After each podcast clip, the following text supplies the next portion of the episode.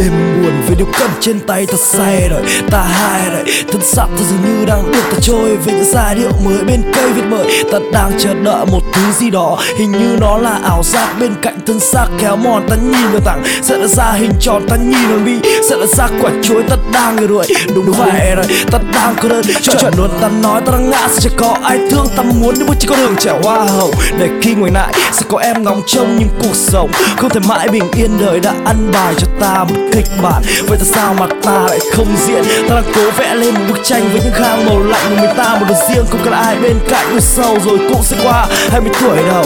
Ngoảnh lại thì ta giật đã già, biết bao nhiêu lần nước mắt đã hoen mi. Và rồi ta nhận ra được gì là sự lớn lên trong cách suy nghĩ, là sự vững vàng trong những bước đi. Trước khi ta tự quyết định số phận ta ta đi vào đâu là do ta chọn.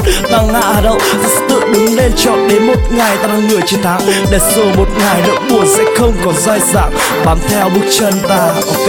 Uống say đi cho quên hết bao yêu phiền.